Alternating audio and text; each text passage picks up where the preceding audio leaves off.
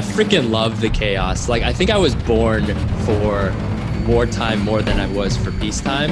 When all the cards are out and all the rules are out, that's when I feel like I'm the most excited and most alive.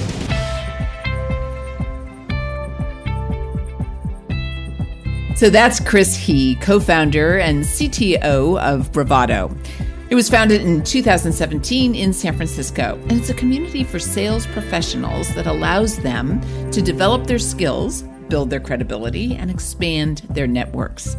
Seasoned sellers can collect customer testimonials and referrals while someone still in early stages of their career can participate in Bravado's sales mentorship program. Due to COVID 19 and shelter in place restrictions, Chris and I didn't meet in our usual studio setup at the SNP office. Instead, thanks to high speed internet and technology, we both joined a video call from our own homes. I asked Chris how he was doing during this time of uncertainty. It's definitely been stressful, but I don't think in the traditional, we're not laying people off, we're not like doing any of that stuff. So it's really good. I took the long term perspective thinking that this is probably the tip of the iceberg and the clearest minds will probably win in this scenario. So sit tight. One of the interesting things is what we're experiencing right now is global. It's something that everybody is dealing with. Technology is allowing us to communicate and understand each other better. And because of that, a lot of barriers are coming down. It's almost like we're a village. Now, maybe I'm romantic about this. What do you think? I'm a, probably an optimist on this sense. There's one side I think from an if you think about it from an environmental standpoint, like nature is probably looking at this and being like, "Thank God," you know, like finally, don't go out and drive cars every single freaking day. But I don't think we would be here without technology. We wouldn't be able to communicate. We wouldn't have the same ability to react uniformly. It's also sad to see a lot of people get laid off, 25% unemployment. Yeah, people are hurting. He's right. People are hurting right now. It's really a challenging time for the world. Now, while he may be young, Bravado isn't his first company. When he was in college, he built and designed an app with his roommates, and I asked him what he learned from that experience. Everything. I think it was around junior year in college. My roommate and his father actually were dreaming up of an idea, and I was like, yeah, let's do it. It was kind of like a Yelp for students. And so I remember when we first started building it, I would go around to all the parties with my computer and try and get signups. And in the beginning, it's just you and your dreams, and there's no rules. So actually, that's I think really drew me there in the first place was when I first thought about startups and building something from scratch. If you failed, you failed, and like there was no one there to tell you what are the rules because if you're building something innovative or something that hasn't been built before like you really have only yourself to rely on and your teammates i thought that that was exciting. And plus like i kept getting the advice that if there were a time to do it college when you don't have a kid and you don't have all of these other mortgages or whatever you don't have responsibilities. So i figured at that time what do i have to lose Chris's first venture didn't grow like Bravado has. So when he finished college, he started a job at a company called Virool, where he met his co founder, Sahil. I wonder if he had any idea that less than five years later, they'd be running their own company together. no, not a chance. After the first app kind of died, uh, I figured it was probably a good time to get a real job. And so when I interviewed at this company. It was called Virool. It was video ad tech up in San Francisco, and I had been living in Los Angeles at the time. I flew up to San Francisco, and I remember Sahil was one of the three people to interview me, and it was actually really funny. We told this story to our first investors at Bravado, but he basically walked in and said, "Hey, so I hear you know how to scrape websites," and he brought in a laptop and he just put the laptop in front of me, opened the laptop and said, Can you scrape this website? And I was like, okay, yeah, like I need a few minutes, but let me take the time and do it. And he's like, of course, like just relax and do it. And so I wrote the script and then started turned the computer around. And as it started populating, I remember his eyes like lighting up and he was like, okay, cool. He closes the laptop and just like walks out, basically.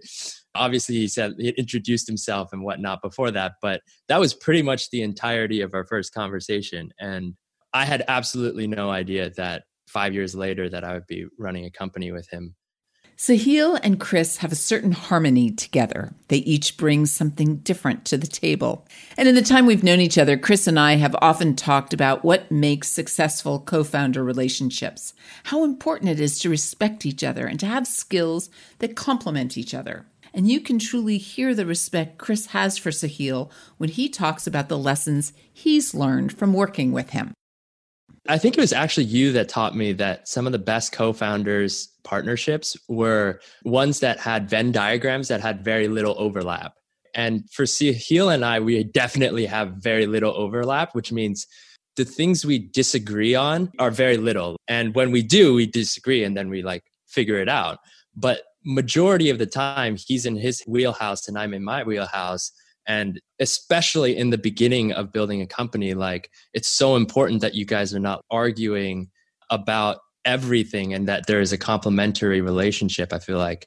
He comes from a background of a lot of sales and you know he's great with communicating he's great with speaking with people and doing research.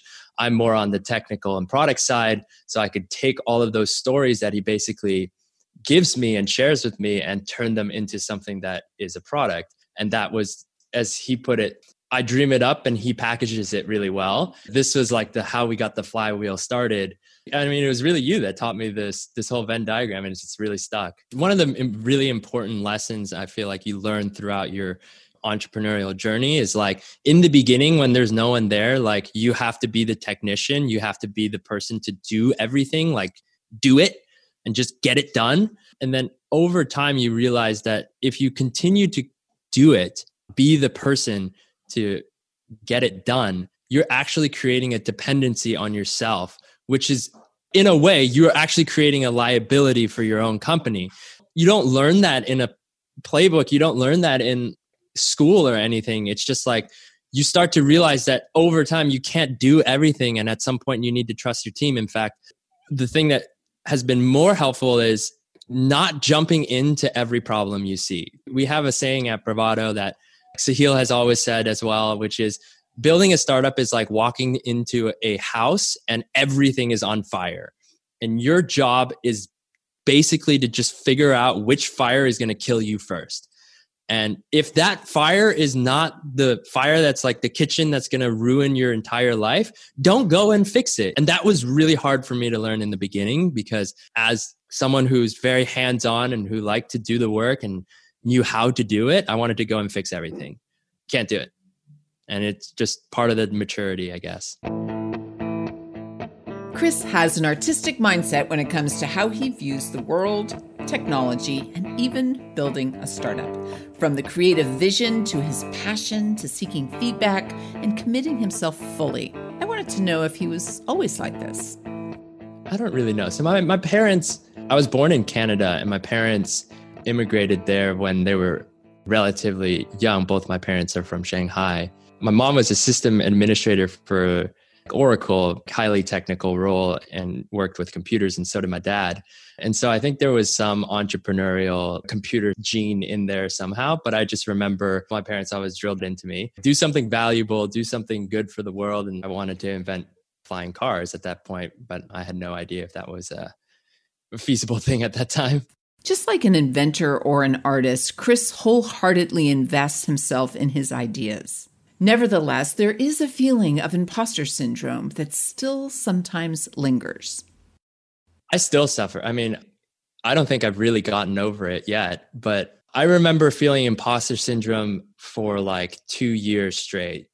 And the first time it really hit me was when we were first starting up Bravado Sahil was a EIR at Expa, which was this incubator in San Francisco.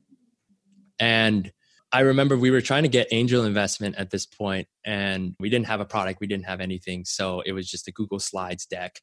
And Sahil's wife, Jordan, is in in VC, and to help me prep for the first meeting I had with one of our angel investors, she asked me basically like, "Why are you here? Like, what do you have to offer?" And it was so hard for me to tell my own story. It was so hard for me to be able to just be like, "I really want to do this because." and hear the skills and stuff that I have because I was 24 years old at that point. I'm trying to convince someone who had started their own company and like is investing in a bunch of companies why they should invest in me not the product there's no metrics to look at there's no nothing to look at the only thing to look at is just your personality your experience and they're looking for like founder market fit at this point and i was so terrified i remember doing push-ups in the elevator up because i was shaking and sweating and like getting all confused in the head and i totally bombed it i bombed that meeting i just sucked and I just ended ended up talking about not important things and it was fine. Get over it. And I think it's just a little bit of making the mistakes and at least having people who you trust and who are there for you in the long run to kind of support you. I don't know how else to get over imposter syndrome. I wish I had a magic bullet, but I really don't think there is one. So, what was Chris really afraid of in those early days? I think I was definitely afraid of being judged. I think almost every artist or person that I know who started or created something from scratch has that feeling. And I don't think it's a bad, I don't think it's a bad thing. It just depends on how you use it, which is to say that the reason why you care about what other people think is you want you want whatever you create to be good. And you want that validation in terms of yeah it's useful. Yeah it's unique. But i think the problem is when you tie your own personality to that product or you tie your own personality to that piece of work then all of a sudden when people disagree or don't like it then you take that personally. And over time you start to learn that it's actually really helpful to get feedback on the concept and on the product that you should crave that kind of criticism and appreciate it. But then all of a sudden you like take your hands off and you're like tell me what you disagree with it. Why don't you like it? What's wrong with it? And this is what i think makes you better as as an artist So, we're dealing with quite a crisis now with COVID. Just like at the beginning of building a company, you find out an awful lot about yourself, your team, and your community when things are hard. What are some of the things that you've found out about yourself and your team during this time?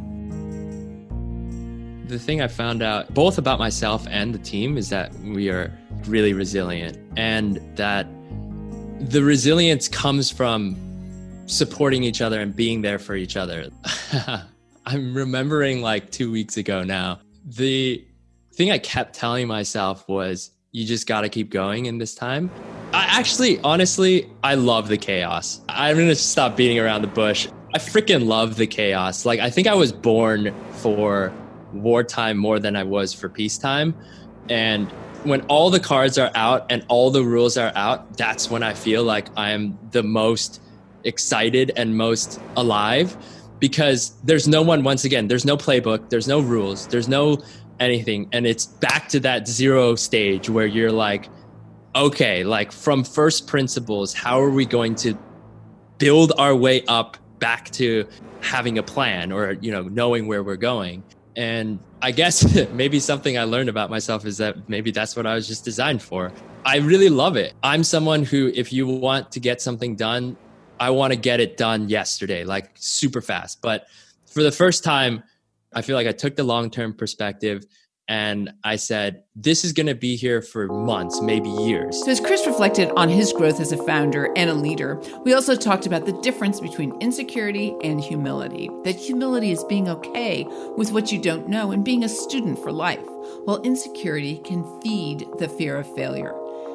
How does Chris navigate that? I think over over time you find out what you're really good at too and what you're not so good at. I think this is probably common for most people, but I'm not sure, which is if you're an artist and you're a founder, you kind of expect people around you to be like you. And that's just like not true. Number one, the people around you, if they are employees and stuff or whatever, they probably don't have the same drive as you. But also, they maybe haven't been there for the zero to one stage. So they didn't understand the grit or whatever you went through at that time. And as you go through the entrepreneurial journey or your own personal journey, you really find out that, oh, shoot, I'm actually really good at that, like building product and doubling down on your superpower and doubling down on that and really owning it in the beginning. And it's not about being perfect. There's a product manager that I work with who always keeps putting this like mantra in my head, which is it's not about being perfect. You just have to be good enough. Just commit fail or not fail, you're going to learn something incredible through this journey. And I would also say, I myself went through this, which is like you're going to feel really lonely along the way. What's really counterintuitive is that everybody feels like that. Everybody feels super lonely and find some freaking mentors. Find people who you can text when something goes bad, call when something goes wrong, celebrate when something goes right and like who's not involved with your company or like with the experience who can give you that third party perspective so important and i'm talking mostly to myself at this point because i'm still doing that and finding mentors but like those go so far. That was chris he co-founder and cto of bravado. Bravado is the first community platform for sales professionals, and their goal is to inspire the public to reimagine the salesperson stereotype, as well as encourage students across the U.S. to enter and redefine the sales field. Their community includes 50,000 members and 1,000 sales teams from Salesforce, LinkedIn, Microsoft, Slack, Oracle, IBM, and others. Last year, they raised 8.5 million in Series A funding. Next time on Think Like a Founder, I talk to Celestine Schnugg, founder of Boom Capital, a VC fund for under networked entrepreneurs. We talk about growing up on a farm, seeking after school detention, and writing your own obituary.